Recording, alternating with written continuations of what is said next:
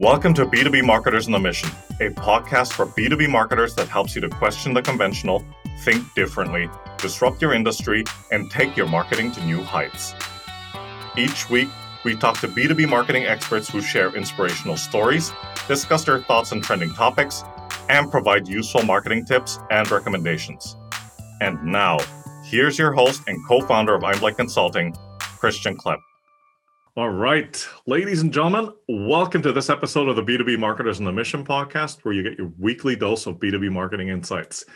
This is your host, Christian Klepp, and today I'm excited to welcome a guest into the show who is not only a successful entrepreneur, but he himself is someone who has been on a mission for many, many years. And that mission is to help businesses to optimize their tech stacks and to get the technology to talk to each other. So, coming to us from sunny Orlando, Florida, Mr. Dan welcome to the show, sir. Hey, thanks so much for having me. It's wonderful to be here. It was really great to be connected, um, Dan, and I'm really looking forward to this conversation. So let's just uh, let's just get rolling. Yeah. All right. So Dan, you you know we've had this discussion before. You've built up a, a successful business around helping companies to convert more customers with integrated marketing technology and clean analytics. So um, for the sake of the audience, please talk to us about the importance of well getting a companies tech to talk to each other. Yeah. Well, you know, I, I, think the biggest problem that we have, like at, at, most companies, is we have all this different data about our customers, which is siloed in all these different tools.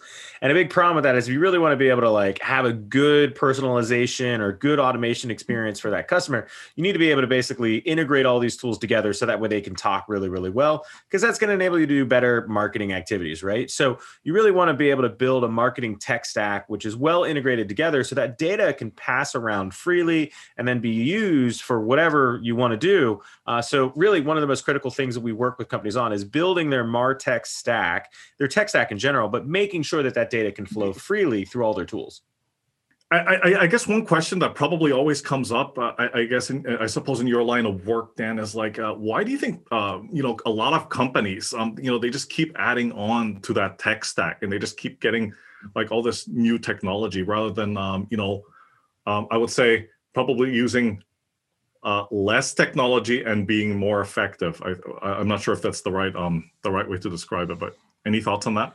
Yeah, I mean it's it's totally true. You know, marketing eh, for most marketers is not about being effective, right? So I wish it was, but most marketers are more in this for the shiny objects, uh, and so are a lot of business leaders. I hate to say it, but most companies uh, really focus on shiny objects compared to focusing on what is most effective uh, at the end of the day. We do things because it makes our egos feel good. So that's a really, really easy scapegoat there.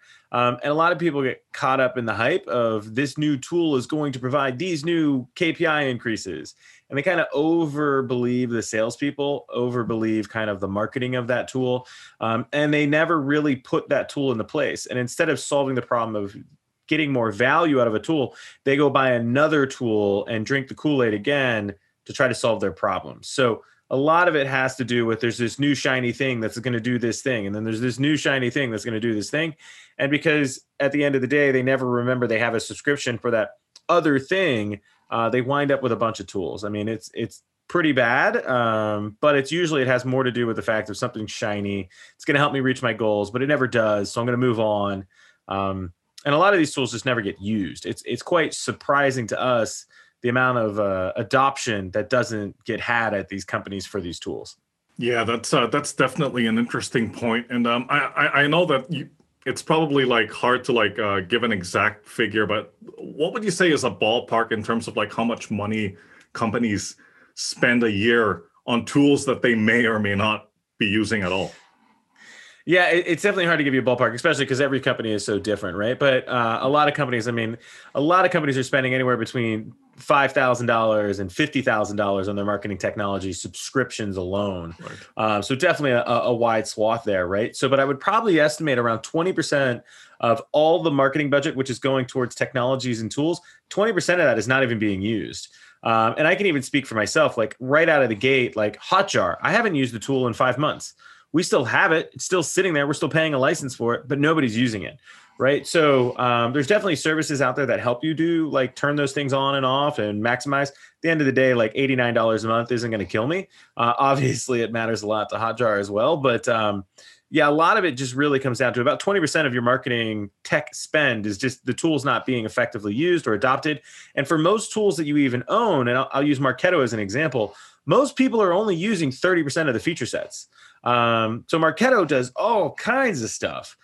Only 30% of its features are ever used by one individual customer, right? And if you go to another customer, it's a totally different 30%. Like people obviously all are using email, but there's a lot of other things that Marketo does that people just never even take advantage of so so you drop two figures and they're 20 and 30 percent which which sounds to me like a pretty substantial i mean like you know if you're if you're investing that much and it's not being used i, mean that's that's money that could be used uh, elsewhere utilized elsewhere in in the overall company's budget right so.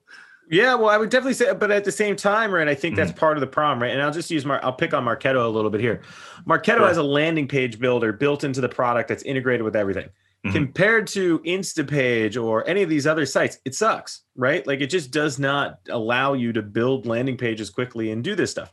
So Marketo, right? Landing pages are kind of just part of it. So like while I say people are only using 30% of a platform like Marketo, well, what else are you going to do, right? You need to use a best of breed tool for your landing pages. So you're not going to use that big chunk of that that product. And that happens with a lot of different tools, right? Like in our organization when we pay for Salesforce, it has a ton of reporting into it. Well, we don't use a lot of the Salesforce reporting, even though it's a big component of it. We don't use custom objects. We don't use all these things. We use Salesforce for a very specific part of that because that's what it's best in breed in. While when we think about using reporting, we're using a lot of other things for reporting, whether that be full circle insights, whether that's insight squared, whether that's sending that data to a BI tool. So in a lot of cases, like you're never going to use all the feature sets of these tools um, just because there's not a real need to it, but you're using it for what it's best at. And that's probably what is most important to be focused on. Yeah, no, that's absolutely right. Um, there, you know, you've been talking about some of this stuff already in the past couple of minutes, but uh, just uh, run us through some of the, um, I would say, the most common mistakes or misconceptions that people have uh, when it comes to Martech stacks, and uh, like your advice to them. Like, what would you recommend they do to address these? Yeah, I mean, the, the most common thing that we see people mess up with, and the common mistakes that we see when it comes down to a, a, tech stack in general, is the data taxonomy that connects all these tools together. People tend to not worry about that until a very, very late stage. But at the end of the day, you need to have a unified taxonomy between all of your tools your analytics your marketing automation your crm all of these tools should have the same taxonomy of communicating with each other so first name is first name compared to one is spelled differently than the other one um, so the taxonomy is like the most foundational issue we see that happens across all of these companies when you throw a customer data platform on top of that, right, this taxonomy is like 10 times more important. But taxonomy is the number one problem we see everywhere. I mean, I would have to say 75% of the deal flow we have the foundational issue that they have is taxonomy is screwed up integration is then screwed up and then there's not enough experience to actually do either of those two things and roll them out successfully. And that's really what we come in to solve is the taxonomy. So i, I would say the taxonomy is the biggest crux um, that we see uh, across all the stacks that we work on. Yeah that was a that, that was a really interesting point which i think was the was um, is probably the perfect segue into my next question because the next yeah. question is basically focusing on um, you know uh, let's let's let's talk about like something uh, like one of the biggest challenges or problems that you and your team um, have managed to solve for a client in the uh, in the past 12 months. And, and you don't have to tell us the name of the company. It's fine. Just just uh just a little bit about you know a bit of background of what the challenge was and how you, you and your team managed to solve it yeah, I mean, um, I can point. Uh, I mean, there's a lot of challenges that we've solved over the last 12 months. There's probably mm, more challenges that I'm just not uh, involved yeah. with. Um, but I can speak to a project that I'm currently working on, or I should say, somewhat wrapping up. So mm-hmm. we had a customer who was leveraging uh, Segment as their customer data platform. So piping all their data into Segment and then letting Segment distribute that data to other tools. The problem was is that they needed to do marketing attribution. What was our first touch? What was our last touch before they converted? Things like that because they had some tools set up through segment and many of their other tools set up through native integration so like google analytics was just installed on the site all of these tools had slightly different data in them. So that was a huge kind of touching point where we need to kind of integrate that stuff. But the hard part was trying to figure out what was going to be the best solution for this customer when it came down to how would they report on their attribution first touch and last touch because they're a SaaS business, right? And they have a sales process as well. A lot of these last touches are offline. A lot of the processes that are happening are an invoice sent through Chargebee. So we really had to design a stack that would enable them to be able to track their online attribution as well as that offline attribution and give them the best analytics reporting. Um, very luckily, this client already had Mixpanel in place. Um, and Mixpanel's cohorting feature was able to basically allow us to create channels to look at users that came through these. So we had a first touch channel, a last touch channel. We are able to use the Mixpanel cohorting to do that the, the process at figuring out what was the right tool, what was the right data taxonomy, how would we store that data, how would we store the data in the cookie, how would the cookie be fetched from the server. There was a lot of really complicated kind of technical issues in there. But the one thing I can say is that the, the end solution, which was how do we report on first touch and last touch using Mixpanel, was able to be accomplished. Um, but the trouble was like, how do we technically integrate this? So leveraging hard code on the site, leveraging Mixpanel's super properties how do we track all that information and store that data successfully? Once again it's a taxonomy issue and an integration issue. Uh, we were able to uh, in essence give them first touch last touch be able to get like a ton of granular data around that. But it was all around marketing attribution. I mean it was a five month project to just solve first touch and last touch in a very, very accurate way. Because I will tell you this for anybody out there who's using first touch and last touch in Google Analytics, right? Your model is pretty simple, right? You probably don't have a bunch of salespeople, right? And you're probably only tracking to like lead generation, not to the actual subscription. Um, to connect all those pieces, and it takes a lot of thought, it takes a lot of time. And but when you get it done, you have really, really accurate data. Now, that's a really great example, which um, made me think of another question, which I'm pretty sure you get all the time. It's um, you know, you know, when you're trying to like uh, work uh, together with the client to get their technology to talk to each other, you're probably going to run into problems like, um, I guess, uh, system compatibility, um, software being out of date or like maybe they need to uh, uh, you know upgrade it to a newer version. I mean there's there's so many at least just listening to what you've been saying the past couple of minutes there's so many moving parts in this ecosystem right? So oh, for sure. how do you how, how do you and your team deal with that? Like i mean you, you certainly must have a system or process in place to, to help stream that uh, line that a little bit right? Yeah. So, well, I mean, there's definitely a process. I mean, when we first start working with a client, there's almost always a diagnostics up front that diagnosis gives us right. access to all the tools. We go research all those things, and then we basically turn over every stone that we can, and then write a strategy on what we would recommend. Um, we also have a proprietary tool. So if you went to McGaw.io, there's a WYSIWYG. It's called What You See Is What You Get Stack Builder on our website.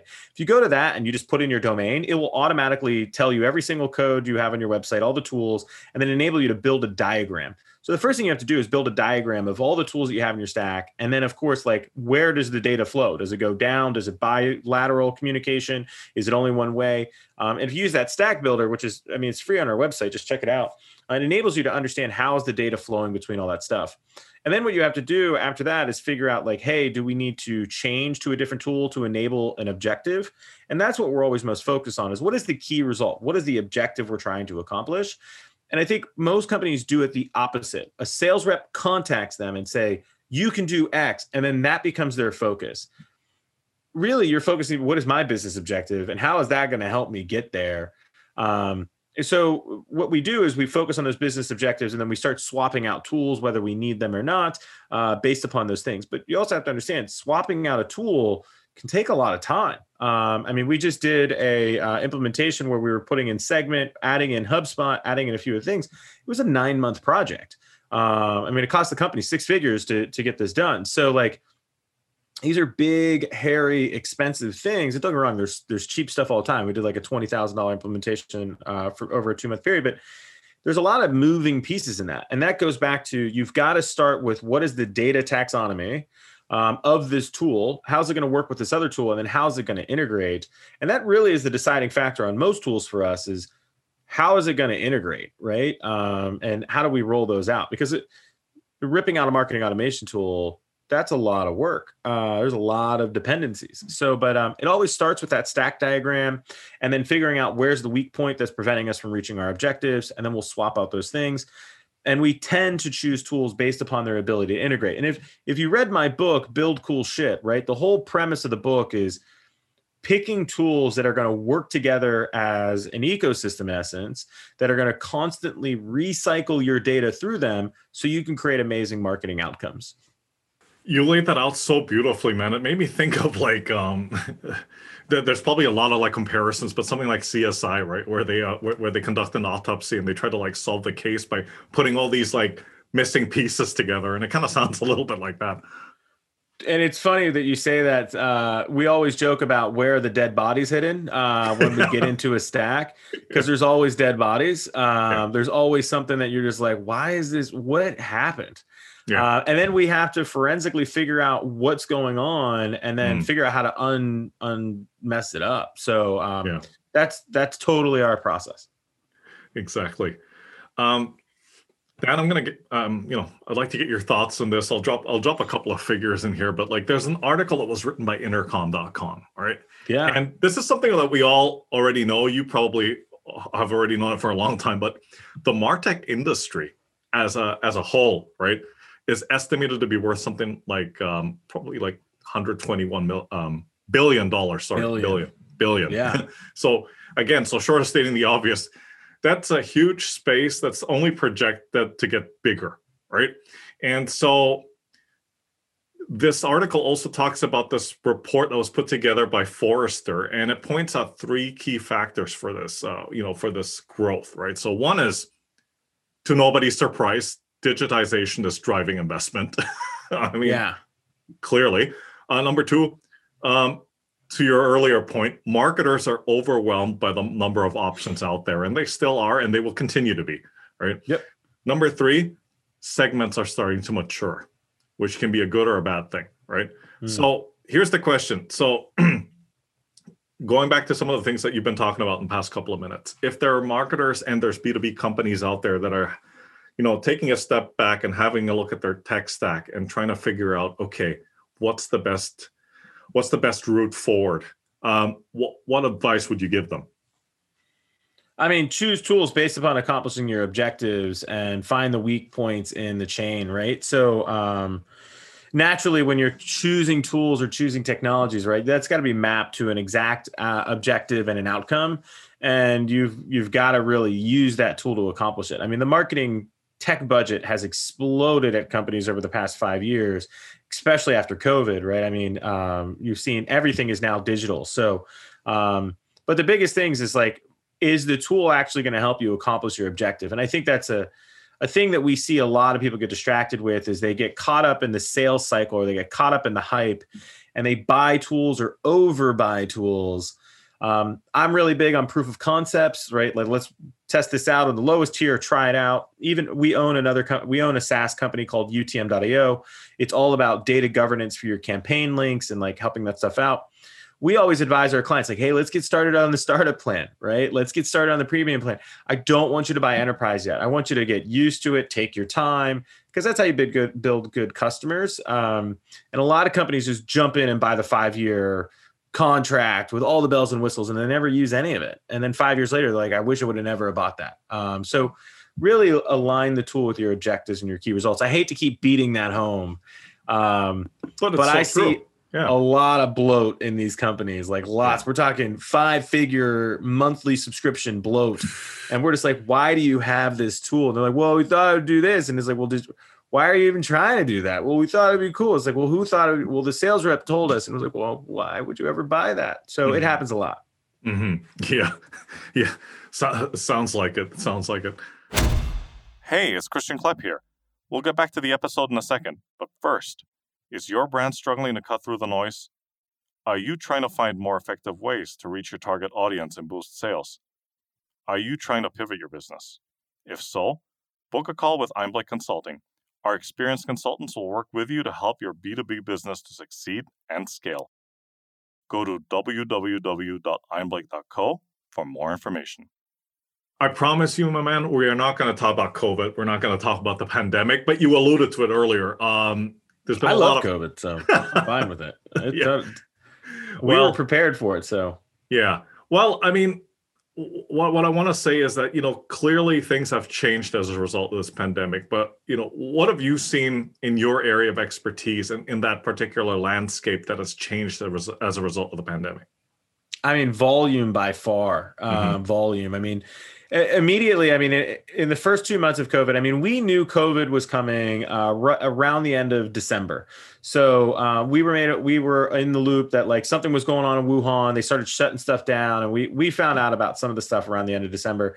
And in January we had a lot of prep. In February we had a lot of planning, and then in March when it really blew up, we were actually already executing. So we were very very ahead of COVID, which was great. I think for the first two months of COVID, everybody kind of had this hurry up and pause, right, and which was very very stereotypical. But then it became very clear if I want to be able to reach a consumer, if I want to be able to reach anybody, the only channel I have is digital. Um, I have no other means. I mean, don't get wrong, you have TV, but I, at this point in in my career, I consider TV to be digital because when you think about OTT, right, over the top, when you think about Netflix, Hulu, Disney Plus, all of those things, they're through the TV, but all of those things are run through digital systems now. Um, the fact that you can do uh, with Hulu, soon you'll be able to self serve. You'll be able to buy an ad on Hulu, show it in between an episode, all through a self serve platform, right? Like, so to me, TV is now becoming a digital medium for sure. So once COVID kind of settled down, you got into really the latter part of March, really when you got into May, everybody was like, how do I spend more money on digital? So, I mean, the volume has just been uh, exponential in regards to the actions people are trying to do um, with COVID. And, and everybody probably saw this. For the first six months after COVID, everybody was running five webinars a week right? Like everybody was doing a webinar. And then six months, maybe nine months later, you started seeing that taper off because there was webinar fatigue.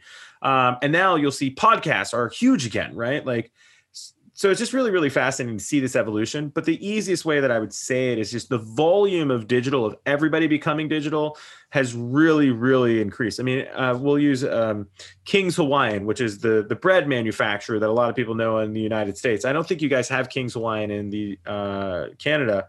Um, really, really popular, well known bread manufacturer. They're sold at like every mm-hmm. grocery store ever. Okay. They're digital, right? They hired right. us to help them bring them digital. Um, mm-hmm. Who would ever thunk that like a bread company would be forcing themselves digital? Yeah. Um, but that's that's why I say, which is the volume. Now everybody has to be digital um, is key. So yeah, no, those are those are definitely great observations. And you know, chances are, um, you know, even if we revert to some kind of degree of normalcy again, um, a lot of these companies are still going to stay remote. They're still yeah. going to have all their assets, uh, you know, like uh, be in a digital format. Everything's going to be on the cloud, as they say, and so forth. And they're still going to have a tech stack that needs to be integrated, where people need it, you know, need the technology to talk to each other. So for as long as that persists, I mean, you're going to continue to be in business, right? So, no, I mean, we chose, I mean, we're the only company that specializes in building tech stacks, right? There is mm-hmm. no other agency that their only focus, I mean, is tech stacks, right? So don't get me wrong, we have analytics and things like that. But sure. I mean, I wrote the book on how to build a Martech stack. So yeah. I have the only online course for how to build a Martech stack. So there's obviously a lot of tangential things around that. Yes. Um, but when you're trying to design the architecture of 17 or 35 different tools, and you're really maintaining the infrastructure that holds this hodgepodge of tools together, um, there's a huge, huge, huge opportunity there. And that's the reason why we chose this about four years ago that this was going to be our focus. Um, and it's only going to get worse. There's just more and more tools. I mean, you talked about the 131 billion dollar uh, amount for Martech. Well, now sales tech is coming on, product tech is getting even hotter. Um, at the end of the day, they're all tools, um, and that's where we're really focused on is what what is going to be your revenue infrastructure. Uh, all of these tools help you generate revenue, but if you don't have your infrastructure in check, uh, you really run into a, a problem. And I, and I, highly recommend people to check out uh, a copy of my book because it talks about like what is the modern stack compared to what is the traditional stack. Um, and the modern stack, you can't, you can't, if your competitor has a modern stack and you have a traditional stack, they're going to kick your ass in a few years. So like, you really got to modernize to be able to keep up. Yeah, no, that's absolutely right. Oh, oh it's it, it's it's 121 billion, by the way. 121, yeah, 100 121 billion, right? Um, What's the status quo in your area of expertise that you passionately disagree with, and why? I mean, my the status quo that I can't stand is the fact that all you need is Marketo and Salesforce to get your job done. Marketo, Salesforce, Google Analytics, like that is the most basic. I'm not even going to say the word, but like the most basic stack you can have. And most companies, that's like it. They've got like a Pardot instance, Salesforce, and Google Analytics, and they call it a day. Um, that's not okay anymore. You've got to have much more power than just that. uh, to effectively run the business um, and to automate things. Um, it's a, it blows us away. Like we meet a lot of these really, really uh, modern companies. Don't get wrong, even like startups, and we're like, listen, just if you just slapped in Zapier, you could automate like 60 hours a week off of labor, and that's a lot of times. Why don't you set up Zapier? So um, I just think the status quo of most people not integrating, not automating, uh, is just a little frustrating. Yeah, no, that's so true. And I mean, like, you know, again, this is one of these questions where the, the answer is probably it depends. But what would you say would be uh, the standard time for companies to like review what they've got in their, in, you know, in their toolbox, so to speak? Every six yeah, months, mean, every 12 months, or? Yeah, I would definitely say you should be looking at well, one, you should be looking at your tool budget on a monthly basis, if not a quarterly basis. So, right. Um, I just had two finance. I had a finance meeting last week for one of my companies, and a finance meeting this this week, and mm-hmm. I was just looking at expenditures for tools from the previous month. So we we look at the the cost on a monthly basis. When you're really thinking about evaluating the tools, right? I would be looking at on a quarterly or uh, biannual, or excuse me, would that be semi-annual? Every six months. Uh, so every six months would be about the time you do that. And usually what happens is it happens at a very certain time of year. And I think people make a lot of mistakes here. Um, every single year, our business and everybody else in my space, once we hit September, it starts to get crazy. By the time we're in December, it's nuts. And there's two reasons for that. One, all of the vendors have to hit their end of year target. So everybody's powering away. But on the flip side, everybody's doing their next year planning. So they're like, oh, I didn't hit my metrics. I got to go buy this new tool. I got all this new budget next year. So there's a lot of tool buying that happens in Q4. The problem with that is one, I mean, don't get wrong, you can get some good deals because everybody's trying to hit their goals. The problem is, is everybody's slammed and weeded and nobody can give you really good attention. So we tend to try to get companies when they really start to do their evaluations, you should be really looking at your evaluations of your tools in Q2, trying to do some of your uh, figuring things out in that Q2 period, buying the tools by the end of Q3, and kind of getting away from that end of year rush. So there's a lot of different ways to do that. Um, but uh, that keeps you out of the, the standard cycle. But uh, every six months for sure, annually for sure. But I'm looking at it on the P&L on a monthly basis, right? So we spend, I mean, our company, who's only 20 people, if we paid for all of our tools, luckily we don't pay for them. Our cost would probably be about $8,000 a month. Um, even without all of the things that we get for free and things we probably wouldn't use, we'd still be spending probably about two to three thousand dollars a month yeah. just on tools, which is significant. That's a lot of money. Yeah, yeah. yeah. I mean, uh, what right now that I mean, don't get wrong, is one and a half percent of my revenue. So mm-hmm. like, it's not the end yeah. of the world, but at the same time, like if I could shave five points off, I'm I'm making more money. Yeah, absolutely, absolutely. Because otherwise, you get you know, like you like you said um, a couple of minutes ago, like you get tempted like get all these tools, and then it burns this massive hole in your budget, right? So. oh my gosh, yeah, no, it burns a massive, massive hole. And I mean, uh, depending upon what you want to do with your business, if you want to grow, you do have to spend money, but um, yeah, don't waste sure. it. So. Absolutely, absolutely.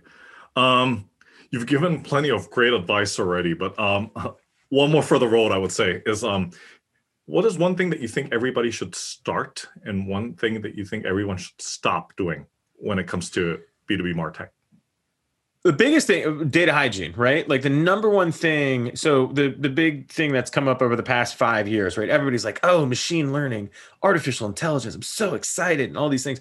And you know one of the biggest failures of all of those technologies is crap data you can't use artificial intelligence if your data sucks. You can't use machine learning if you don't have good data. So if there's one thing I want anybody to start doing, it's start working on your data hygiene. I mean, and you'll see a huge proliferation of this over the next couple of years.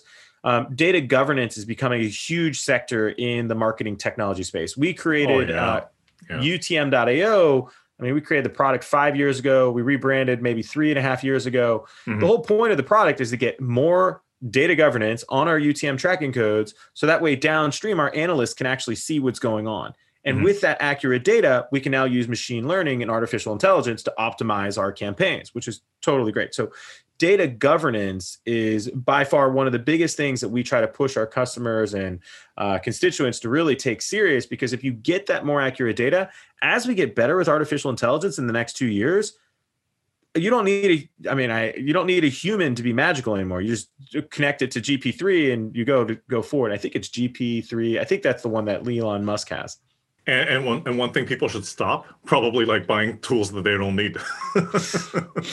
yeah, I would I would I would definitely say uh, stop buying the tools that you don't need. Um, but the, the biggest thing that I would tell people to stop stop falling for the hype. At the end of the day, um, these sales vendors and marketers are really talented, uh, and they know how to get you to buy into something, and they know how to leverage alignment and manipulation and all these things to get you to buy stuff. People need to stop falling for the hype and they need to start being a little bit more prudent um, in regard to the things that they're buying, but as well as why am I making this decision? Uh, and that's the biggest thing that we see is people just get sucked into the hype and then they end up spending $20,000 a year more, $200,000 a year more uh, on things they don't need just because they fall into that hype cycle. Um, and you know i've done it myself yeah. uh, so i can't i can't but that's the biggest thing i wish people stop doing stop believing the hype um, stop also stop trying to be an innovator. If there's anything that has made me a millionaire, right? Mm-hmm. It was the fact that I wasn't the first one signing up for this new thing or the first one doing it. I waited for 40 to 50, if not 4,000 to 5,000 other people to go test something out and do it. And then I went and did something uh, with a technology because it was already tried and true. I didn't have any risk. I just reduced my risk. So it's not. It doesn't pay to be innovative. Um, it pays to solve obvious problems, uh, but it doesn't pay to be on the bleeding edge. Yeah, it's um, it's interesting because you know you can have this pioneering spirit, but just don't be the pioneer. Right. So. Let somebody else go fail for you. I mean, that's what we do all the time. Let somebody else go. Um, and I, the, I, think the easiest one is I had a ton of people who are I'm mm-hmm. friends with who went and started using Webflow years ago, mm-hmm. and they mm-hmm. ran into issue after issue after issue, and they would have to pay this expensive consultant to come in and fix the problems, and then they had all these limitations that held them back from making more money. And I was yeah. like, I'm not touching it. I'm sticking to WordPress. I can I can go on Upwork and hire plenty of WordPress people. I have all these things. Like, well, yeah, but you can't do this one thing. And I'm like, I don't care. Like, it makes me money and it's cheap and it does what it's supposed to do. Yeah. So now Webflow, many years later, is just catching up to what I'm able to do. And I'm going to give it a consideration. But all the people that jumped on the party early actually spent way more money than I did and made less money because they were held back. So yeah. it doesn't always pay to be the um, the hipster at the front of the line. I mean, maybe if you're going to go see a concert, but um, yeah, even then, I don't know. yeah, absolutely, absolutely. Dan, I mean, this has been a super informative, um, super thought provoking session. Um, you know, do us the honor Thanks. of um, giving us a little uh, introduction to yourself. Yeah, absolutely. I mean, it's been a pleasure to be here. I hope everybody gets an opportunity to get a free copy of my book. If you go to McGaw.io, you can get a free copy directly on the homepage. So check that out. Uh, and please go check out UTM.io if you want to get better campaign tracking. Awesome. And it's and it's called Build Cool Shit, right? Build cool shit. Yeah, the book is build cool shit. It's a real book, right? People always think mm-hmm. it's going to be like an ebook, but no, it's a real color book. Uh, it's even got diagrams inside that show you how to do things you need to do. Um, but it's mm-hmm. your blueprint to creating the best Martech stack. And you know, do you, uh, you are you cool if we play a, a fun game with this actually? Because we have a text yeah. bot which will show people some cool Martech. So sure. what I want you to do for your listeners and even yourself is if you pull out your cell phone, right, and mm-hmm. then you mm-hmm. go to your text messages. What I want yeah. you to do is you're going to text uh, a word to this number. So mm-hmm. the number is 415 915 9011. I'll say that one more time 415 915 9011. If you text text the word Martech, M A R T E C H to that, it will walk you through an entire text bot that will collect your first name, your last name, your address, all those things to be able to ship you the book. And it's all managed and automated through our stack. And at the end of it, you'll be able to hit a, a link, go be able to do some confirmation, and mm-hmm. you'll get a free copy of my book, right? It's super, yeah. super awesome. Um, but that's always a, a, fun way to help people um, kind of see what you can really do with Martech. Fantastic, fantastic. Dan, I gotta say that that's probably the first time that somebody's done this on the show. So you know, thank you for thank you for that. That was pretty refreshing. hey, you, I'm the only person that gets all the leads from all of the podcasts as well. I get everybody's contact information because we have a text bot. Same thing goes for conferences. You want to get mm-hmm. uh, you want to go speak at a conference and you want to be the person that gets all the leads. Yeah have everybody go to use your text bot. I get hundreds of leads when I go to conferences that nobody, none of the other speakers get because I have I have a text system for it. Solve problems, have an objective, go solve that objective, right? Meet yeah. that. My objective was how do I get leads from places where I can't have people fill out a form? Mm-hmm. Everybody has a phone, have them text it. They all want to test it, uh, and now I solve my objective, which is I need more leads. Um, so at the end of the day, the, the book is a part of that. But uh, I hope that's I hope that's a fun way for you to see how we match objectives Yeah, for back sure. to the tech that we actually buy. Absolutely, man. Absolutely. Dan McGaw, thank you, sir. It's been an absolute pleasure. And, you know, thanks for coming on and sharing your experience and your expertise with the listeners. So take care, be safe, and um, stay in touch. Absolutely. Thanks for having me. It's great to meet everybody. Take care. Bye. Thank you for joining us on this episode of the B2B Marketers on a Mission podcast. To learn more about what we do here at Einblick, please visit our website at www.einblick.co and be sure to subscribe to the show on iTunes or your favorite podcast player.